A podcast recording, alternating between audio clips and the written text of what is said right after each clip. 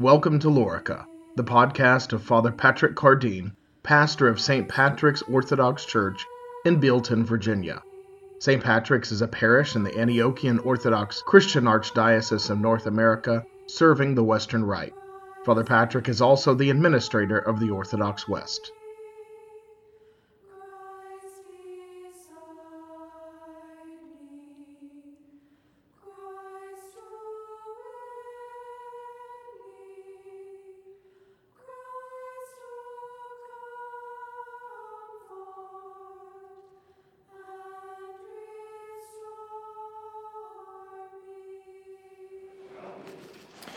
Before our Holy Fathers gave us the Nicene Creed, before the later Apostles' baptismal creed, the creed of the first Christians, the proclamation which summed up our faith and really encapsulated the gospel, was simply Jesus is Lord.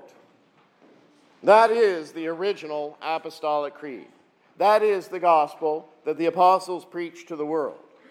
Now, over the centuries, and over the times come, the church has had to elaborate on that shortest of sermons. But it is good for us to remember that this proclamation, Jesus is Lord, is the essence of the gospel. When St. Thomas touched the glorified wounds, he cried out, My Lord and my God. St. Peter, in his first great sermon to the nations, declared, God has made this Jesus, whom you crucified, both Lord and Christ. St. Peter also declared to the house of Cornelius that Jesus is Lord of all. St. Paul promises that if you declare with your mouth Jesus is Lord and believe in your heart that God raised him from the dead, you will be saved.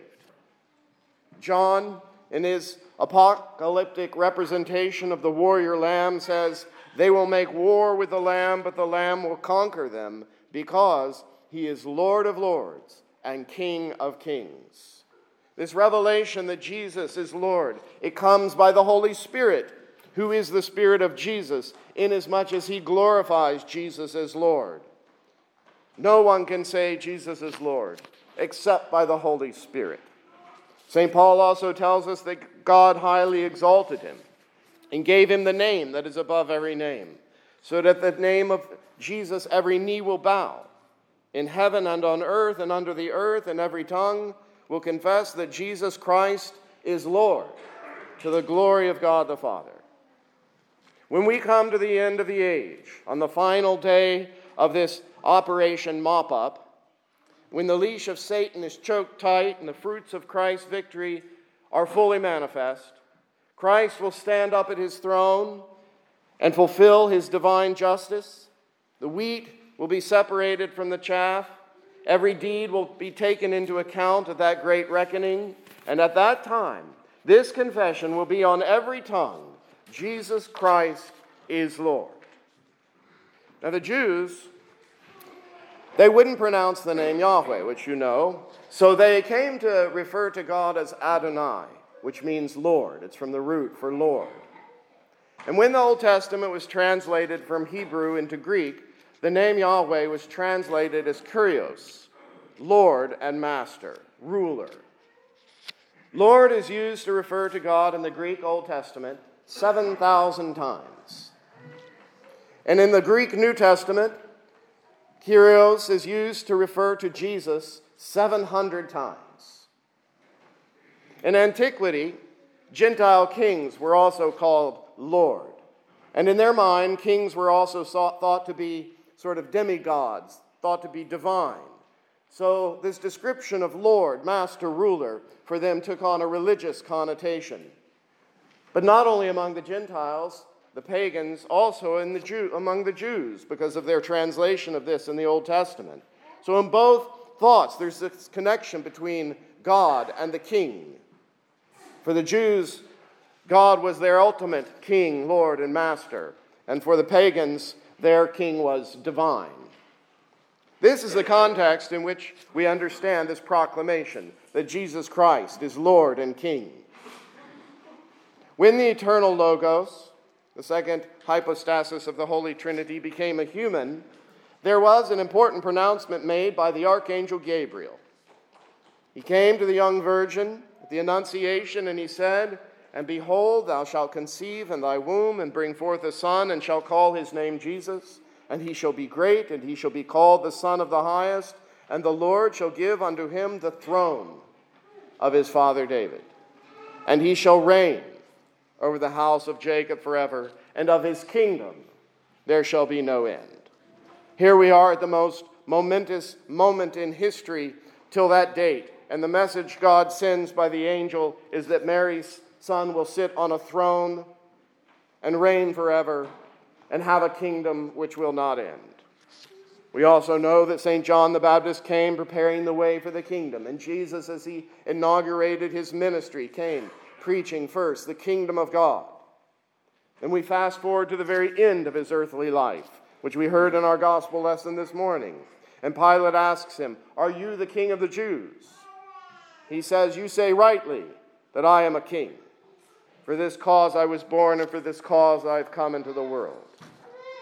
Right at the very end, Jesus brings us back to the message of Gabriel at the beginning, at his birth. A message, by the way, which Jesus gave to Gabriel to give to Mary, who told his mother that he was coming into this world as man in order to return to his majesty as God made man, made king.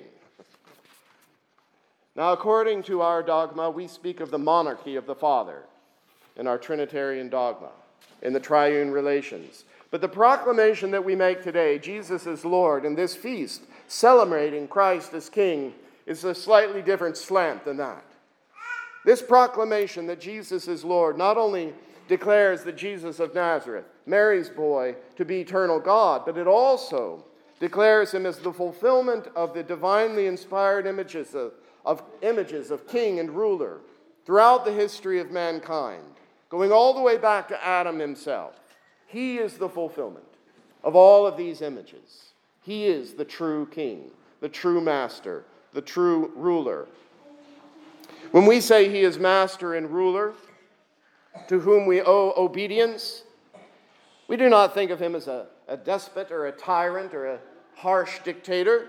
He is a benevolent ruler who has laid down his life for us. As king, he defeats our enemy and he brings peace to his subjects, peace to his kingdom. He settles us in his peace. He then orders our life in a harmonious proportion so that our life can be content and beautiful in the kingdom. He provides nurture and sustenance for us. He has prepared a sumptuous banquet for us, but not just in food, also in treasure, great treasures. As king, he is gift giver. This is a very strong theme in medieval epic poetry, the king giving gifts to his subjects. Christ the king ascended on high and gave gifts to men. Of all the various ways that we relate and think of Jesus Christ as our elder brother, our friend, the divine teacher, the healer, the redeemer, the sacrificial lamb, we must never forget that Jesus Christ is Lord, especially as we are engaged in spiritual warfare. There are two things that I want to stress in this regard of our spiritual warfare and Christ as Lord. First, that we have everything we need to win this battle that we are in. If we choose to take it seriously, if we stand alert and take up the weapons that we have been given, we can overcome the enemy in Christ, who has overcome the enemy. We can see the darts coming, and we can deflect them and we can stand tall with confidence before God. I say this because sometimes I think we've given up hope this is, that this is true. We feel beaten down. We feel, you know, we, we, we believe the lie of the enemy that we'll never actually get ahead, make any progress, that it's a losing battle. But it's not. You actually can resist temptation. You actually can live victorious in God. And if you get a little taste of that, of that victory, it's actually very intoxicating. it's very, it's very delightful. It's luscious. you think, I want more of that. It's so much better to live a life of victory. a life of love and peace and joy, and kindness, a life in the Spirit. So much easier, so much nicer than a life of defeat.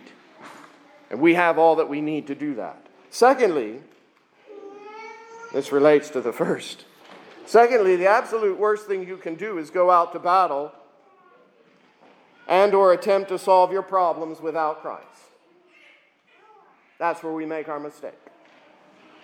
Without calling on him in prayer, and I mean really calling and calling and keep calling on your knees with tears and desperation, that kind of calling, not a casual calling, really calling on him for his help in every area of your life, no matter how small or great.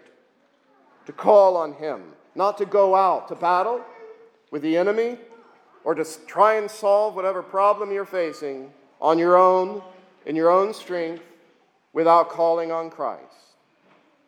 Also, without subjecting yourself to His rule in your life. This is the root of every sin. It's the root of the first sin, and every sin since. And if we do this, if we behave in this way, if we go out to face our Philistines without consulting with Christ, there will be certain failure. In fact, it is God Himself who will sabotage your efforts. Actually. Yes, that's true. God Himself. You will make God your enemy in your efforts because He loves you, because He's not going to let you succeed without Him. You know, if you're hitting a brick wall, you know what that feels like. It's kind of like hitting the ceiling, dead stop. Or maybe your bucket seems to have a hole in it, trying to fill your bucket. It's all just running out. You have to ask yourself why. It's important. Why is this happening? Why am I in this place? Because there's a problem. There is a problem if that's where you are. And we are in that place many times. There's a problem. And it usually can be fixed by returning to our faith and that proclamation in our life that Jesus is Lord. In the name of the Father, and of the Son, and of the Holy Spirit. Amen. You have been listening to Father Patrick Cardine, pastor of St. Patrick's Orthodox Church in Bealeton, Virginia. This has been a production of the Orthodox West.